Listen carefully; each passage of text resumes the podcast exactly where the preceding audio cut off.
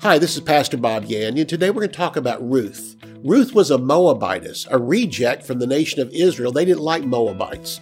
In fact, they're part of the curse that God put on particular nations. And yet, out of that curse, one lady accepted Jesus Christ as her Lord and Savior, called him Jehovah. But when she accepted him, now she becomes part of the royalty of even the Jewish nation in the genealogy of the Lord Jesus Christ. You ready for this today? Let's go and be blessed by the life of Ruth. For more than 40 years, Bob Yandian has been an expositor of the Bible, making seemingly complicated doctrine easy to understand. Grab your Bible and something to take notes with and study the Word of God with Pastor Bob Yandian. Well, hello again. Welcome to Student of the Word with Pastor Bob Yandian. It's great to have you here today. I think this can be a great lesson. Women, you ready for this? I'm going to teach today out of the book of Ruth on the man that she married called Boaz. We're going to talk about that. Can God work in women's lives? Of course He can. Does God bless women? Yes, He does. Is there women found in the Word of God? Yes, there is. Is there women ministers found in the Word of God? Yes, there is. But I think Ruth is one of the greatest ones. It also helps us to understand that God was never just interested in one nation. He chose one nation to spread the gospel to all other nations. That's because He loved everybody. And the Bible has much to say about Gentiles in the Word of God and also in the New Testament, Old and New Testament. Gentiles are brought up. I think sometimes Jesus delighted in talking about Gentiles. He said, uh, speaking to his own hometown, you know, when he came there, they looked at him they said, Well, who are you? His first day to come back after being gone for some time now, he had been anointed. He started doing miracles. And the people are looking at him like, isn't this the carpenter's son? The, the chair I'm rocking in came from him. Part of our house was built by him. I mean, they looked at him because why? They grew up around him, and familiarity breeds contempt. They didn't like him. And especially when he started reading out of Isaiah 61, the Spirit of the Lord's upon me because He's anointed me to preach the gospel. And they thought, well, he's just reading that. And then he says, no, it's talking about me today. Today, this verse is fulfilled in your ears. And they got mad at him and they wanted to drive him out of town. In fact, they're looking for ways they can kill him later on, even his own hometown. But I like what Jesus said to them. Jesus said, He said, in the days of Elijah, there were many widows in the land. And he said, but to none of them was was he sent except to and he named the town where she was from, the widow, and pointed out that she was not a Jew, she was a Gentile, but there was lots of widows in Israel at the time, but God didn't send him to any of them. Why? Because there was so much unbelief in the land, there was so much self-pride in the land that he sent to this one. Later on, he talked about Elisha. He said there were many lepers in Israel in the time of Elisha, but to none of them was he sent to heal him except to this one man. He mentioned this one and he talked about him. He was a Gentile and he got healed of leprosy. And so the Lord loved to do this. He said, Many will come from the east and west, a reference to Gentiles, and will sit down with Abraham, Isaac, and Jacob in the kingdom. He simply says, When Abraham, Isaac, and Jacob are finally in the kingdom, guess who's going to surround them everywhere? Gentiles. Oh, he would make the the Jews mad, irritate them for saying these things, and even brought out one time that in the Old Testament, thousands, about hundreds of thousands, were won to the Lord, and they were in the city of Nineveh, and they accepted the Lord and Savior. Then he mentioned right after that the Queen of Sheba, and all of that, and not one Jew was mentioned in the midst of all those Gentiles. So the Lord knew about that, and here we have stories in the Old Testament about Gentiles, and this is one we're going to talk about. Ruth, in the book of Ruth, Ruth married a Jew. And Boaz was a Jew, but she was a Gentile. We're going to find out the power behind this story. The book of Ruth is a book about redemption, cursing being turned to blessing. And there were so many that were blessed in there that really circumstances were against them, but yet God preserved them, held them, and blessed them in the end. Despite the problems they went through, He blessed them when they came out on the other side. Naomi was one of them, Elimelech was one of them, Ruth herself, and then Boaz, the man she's going to marry in this story. Let's turn to Matthew Matthew chapter 1 for just a moment. I'm going to quote you verses 1 through 6. And here we have the genealogy of those in the, the New Testament we know about from the Old Testament, bringing to the time of the Lord Jesus Christ. He's the culmination of this particular set of scriptures here in Matthew chapter 1. And it starts out this way in verse 1 the book of the generation of Jesus Christ, the son of David, the son of Abraham. Abraham begat Isaac and Isaac begat Jacob, and Jacob begat Judah, and his brothers. By Gentiles here, we even have the fact that many of the wives were Gentiles. Leah and Rachel, two handmaids here we have in this verse of scripture. Verse 3 goes on to say, And Judah begat Perez, and Zerah of Tamar. She was a Canaanite. And Perez begat Esrom, and Esrom begat Aram, and Aram begat Aminadab, and Aminadab begat Naasson, and Naasson begat Salmon, and Salmon, this isn't Solomon, this is Salmon, and Solomon begat Boaz of Rahab. Rahab was a Hittite. She was a Canaanite. We know her as the former prostitute. And she's the one who accepted the Lord. Her family accepted the Lord. And God preserved her life when two of the spies came into the land. She hid them and kept them from being killed or being found by those in the military. And then it goes on to say, and Boaz begat Obed by Ruth. Ruth is a Moabite. That's the key here to our story. And Obed begat Jesse. Jesse begat David the king. And David the king begat Solomon. Of her, that had been the wife of Uriah, and this again is Bathsheba speaking about a Hittite. We could go on and on and on in these, but you know what we find out here? Mixed in with all of these Jews are Gentiles.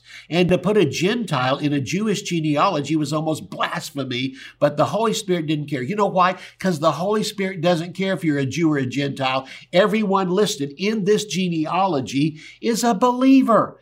And believers in the Old Testament came out of Jewish and Gentile nations. And by doing that, the Lord is simply putting his stamp of approval, not on the fact that we're male or female, not on the fact that we're black or white, not on the fact that we're Jew or Gentile, any nationality, any background, educated, uneducated. None of those things matter. The one thing that does matter is have you accepted Jesus Christ or Jehovah as he was known in the Old Testament as your personal Lord and Savior? That is the key. And this happens in this story we're about to read. I want to take a look at Leviticus chapter chapter 25. We're going to take a look at verse 25. Leviticus 25 25. We're going to take a look at the law of the near kinsman, the redeemer possession of the family. There was a way to redeem possessions in a family by a redeemer within the family, and this person had to qualify in the right way. Leviticus 25 25 says this If your brother becomes poor and has sold some of his possessions,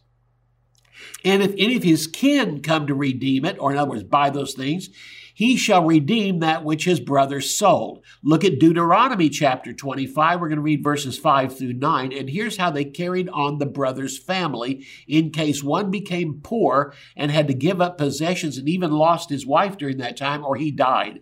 In verses 5 through 9 of Deuteronomy chapter 25, if brothers live together and one of them dies and has no child, the wife of the dead brother shall not marry outside to a stranger. Her husband's brother will go into her and take her to him as a wife and perform the duties of a husband's brother to her. And it shall be that the firstborn which she bears will succeed in the name of the brother which is dead, and his name will not be put out of Israel. And if the man does not want to take his brother's wife, then let his brother's wife go to the gates of the elders of the city and say, My husband's brother refuses to raise up for his brother's name in Israel. He will not perform the duty of my husband's brother. Then the elders of the city shall call him and speak to him. And if he admits to it and says, I do not want to take her, then shall his brother's wife come to him in the presence of the elders and loose his shoe from off his foot and spit in his face. And shall answer and say, So shall it be done unto that man that will not build up his brother's house. This story is a type of Jesus, our kinsman redeemer. Jesus was born of a woman, making him part of our family. He was wealthy and capable of redeeming us before we knew him, but we had to approach him and he accepted us. He paid all our debts and made us part of his family. Oh, the goodness of God. And this is kind of the story of the book of Ruth. Ruth again will eventually marry Boaz, and she is a Gentile. Boaz is a Jew, and she's going to marry into the nation. And as we found out, her name even appears in the genealogy of the Messiah, the Lord Jesus Christ. She had no idea that was going to happen. Not only was she born, but she lived and died and had all these wonderful things happen to her, but she didn't know her name was going to be attached to the genealogy of the Lord Jesus Christ, our Redeemer. Ruth chapter 2, let's turn to that passage of scripture. We're going to take a look at verses 1 through 3. And Naomi had a kinsman of her husband's, a mighty man of wealth, of the family of Elimelech, and his name was Boaz. And Ruth the Moabitess said to Naomi, Let me now go to the field and glean ears of corn after him, in whose sight I shall find grace. And she said to her, Go, my daughter. And she left and came to glean in the fields after the reapers, and her part was to go to a part of the field belonging to Boaz, who was of the kindred of Elimelech. Her husband had died. Ruth's husband had died while uh, he was over there in her land and in Moab. And so now she has come back with her mother in law back to the t- uh, place that her mother in law is from, which is Israel. But she's coming there as an outsider. She cannot get a job anywhere. The only thing she can do is work as a gleaner in the field. Aren't you glad that God sees us? You know, there's been times in my life I've had to take some pretty lousy jobs. I'm sure you have too. And uh, one of them I'll never forget was a job where they worked me 16 hours a day and they didn't pay me much to do it. I worked for a major bottling company and, you know, they made soft drinks. And so I did. And the night that I quit, I mean, I couldn't go any longer. My mother was crying when I came home because I was so tired and flopped down in bed. I was only going to have a little time to sleep. I had to get back up and go right back to work the next day. And she said, "Don't go back." She said, "This, this is, this is terrible." I, she said, "I think they're actually breaking laws and making you work this much." So anyway, I, you know, I didn't go back, but I can tell you this: I was there long enough, about a week, to where I was so exhausted. And I look back at that time thinking, "Well, that, well, that was job. Was it worth anything? Did I learn anything from that job?" You know, later on, that particular job helped open up a door to something else I was getting into. God can take cursing and turn it into blessing. God can take, in fact, I've looked back at some of the jobs I've had thinking, good Lord, what was that all about? Was God guiding me, leading me? And find out later, one or two things I learned on that job helped me today in what I was doing. The steps of a good man are ordered of the Lord. The same thing here happened with Ruth. She leaves the land that she is in, of Moab, and she comes to the land of Israel. And she's there, and she's there with her mother in law law, and her mother in law helps her to get a job gleaning, and it's in the fields of Boaz, who is rich. And so again, Boaz looks across and sees her one day out there and likes her. And just from looking at her from a distance, tells all these workers around here, leave big globs for her. I mean, just, you know, as you're, instead of, you know, picking up everything, you purposely leave some handfuls back there. And all of a sudden, Ruth found herself prospering and bringing this home. And her mother in law keeps saying, Where's all this coming from? She said, I don't know until one day the door opens up for her to tell tell her. And she told her who owned this piece of land. And suddenly, her mother in law is going to go, Oh, I see God's hand in this all the time. We'll find out about when we get back. And what we're offering today is character studies in the book of Ruth. I know you're going to be blessed, and women especially. You're going to be blessed by this. Women teachers, you're going to enjoy this. You can teach it yourself. See you right after the break. There are four unique characters in the book of Ruth Elimelech, Naomi, Ruth, and Boaz. Each person shows us a different aspect of our relationships with other people and our relationship with God. From Elimelech, you will learn about lessons from a backslider. In Naomi, you will see how a backslider is fully restored. Ruth will show us how God provides in our times of need. And from Boaz, we will see how Jesus is our kinsman redeemer. Join Bob Yandian for these teachings and learn from each of these four characters as they speak to you about your own walk with the Lord, as well as showing you more about Jesus and what he has done for us. To order character studies in Ruth, go to bobyandian.com. The Holy Spirit has always been with man, but only in a limited ministry before Pentecost. In the Old Testament, the Holy Spirit lived in a temple made with hands and came on individuals at certain times to do a certain task. When Jesus Christ rose from the dead, the veil of the temple was torn from the top to the bottom, not just to let us in, but to let the Holy Spirit out.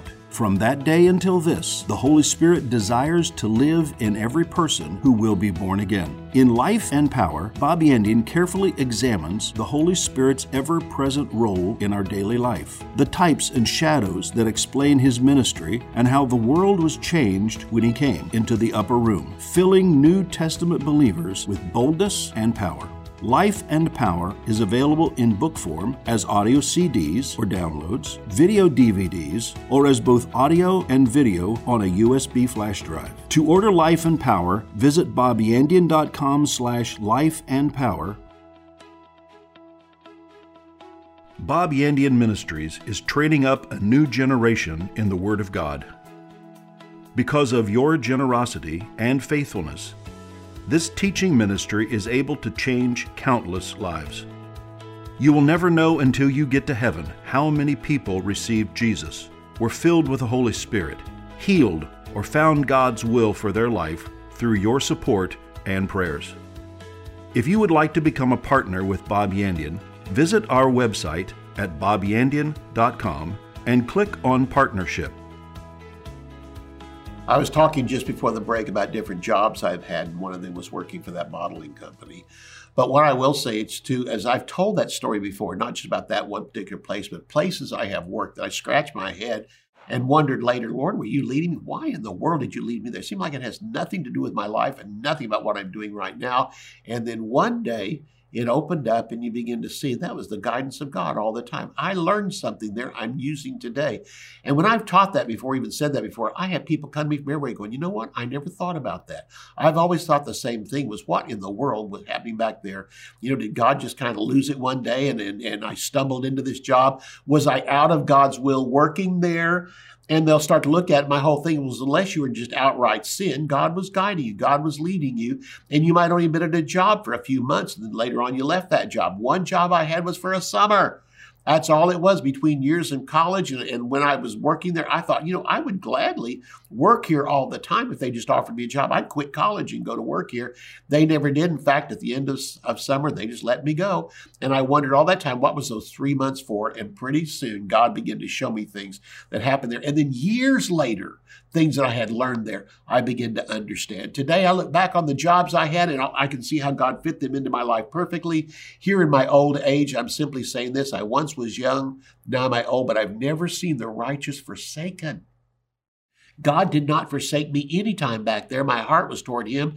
And the jobs that I had, the positions I had, in some cases, I was even mistreated on one job, fired for a wrong reason. They called me back later and tried to hire me back, but I was already in another place that I knew I was in God's will and told them no thank you. Well, again, many have done that. I'm simply saying this if you're in that same position, I feel led to say this to somebody out there, and maybe a number of you, perhaps you're one of those that wonder why in the world did God do that? Why was I in God's will?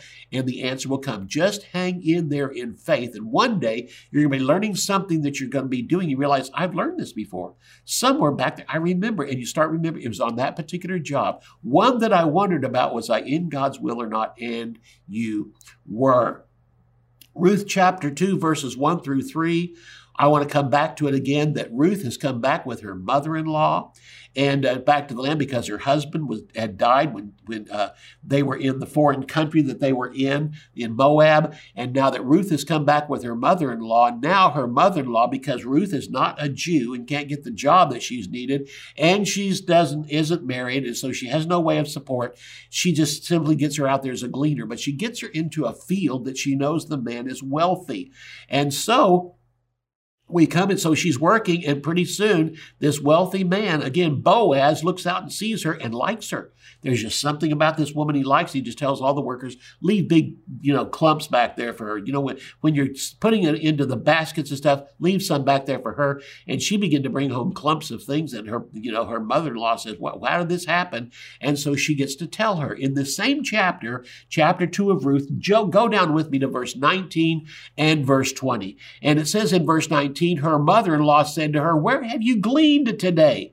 And where did you work? Blessed be the one that took knowledge of you. She said, This is incredible. This is done on purpose. You're getting these, and look how much food we have now. And it says, She showed her mother in law the one with whom she had worked and said, This man's name with whom I work today is Boaz. And Naomi said to her daughter in law, Blessed be the man of the Lord who has not left off his kindness to the living and to the dead. And Naomi said to her, This man is a near kinsman to you. One of our next kinsmen. In other words, this isn't just you accidentally getting a job. You have purposely walked into something and God led you there and you didn't even know how great this job was, but this man is wealthy and he is your kinsman redeemer. And she began to now see, her mother-in-law begin to see the workings of God. I'm simply here to tell you again, this could be you. You look back at something that you think just you stumbled into or just how in the world did you get there? You don't know. And now to go back one day, you're going to see the hand of God through the whole thing, him leading you. And that's exactly what happened here to Ruth. Her mother-in-law, Naomi, now recognizes the fact that she has got hooked up with a wealthy man and now finds out this is your kinsman redeemer, you're in a perfect position because your husband died and this is his brother, and now he's supposed to take you and you have a right to offer yourself. And so I imagine right there that Ruth began to go back and read the law of the kinsman redeemer, begin to go back and find those places and find out what she should do. And so let's talk about Boaz. All right. Although the name of the book we're looking at is Ruth, Boaz uh, literally dominates from the time that he's introduced. Boaz had wealth long before Ruth needed his help. Boaz was a redeemer through Naomi, although Naomi forgot and Ruth didn't know. So all the time, Boaz was the kinsman redeemer. Again, though Naomi had forgot about it and Ruth didn't know about it, yet he was still there. I like that whole thing about the fact that Boaz had wealth long before Ruth needed his help. I come to a God who's eternally been wealthy in every single area of my life, not just finances, but every area of my life. And I walked into that. God didn't suddenly get rich so that I could come and be blessed. I came and got blessed from a God who's ultimately been wealthy all this time. And through Jesus Christ, my Redeemer, I have accepted Jesus, and now all these blessings belong to me. Take a look at the book of Ruth, chapter 3. And here Ruth informs Boaz he is her kinsman redeemer. In Ruth chapter 3, we're going to take a look at verses 7 through 9. When Boaz had eaten and had drank, and his heart was merry, he went to lie down at the end of a heap of corn.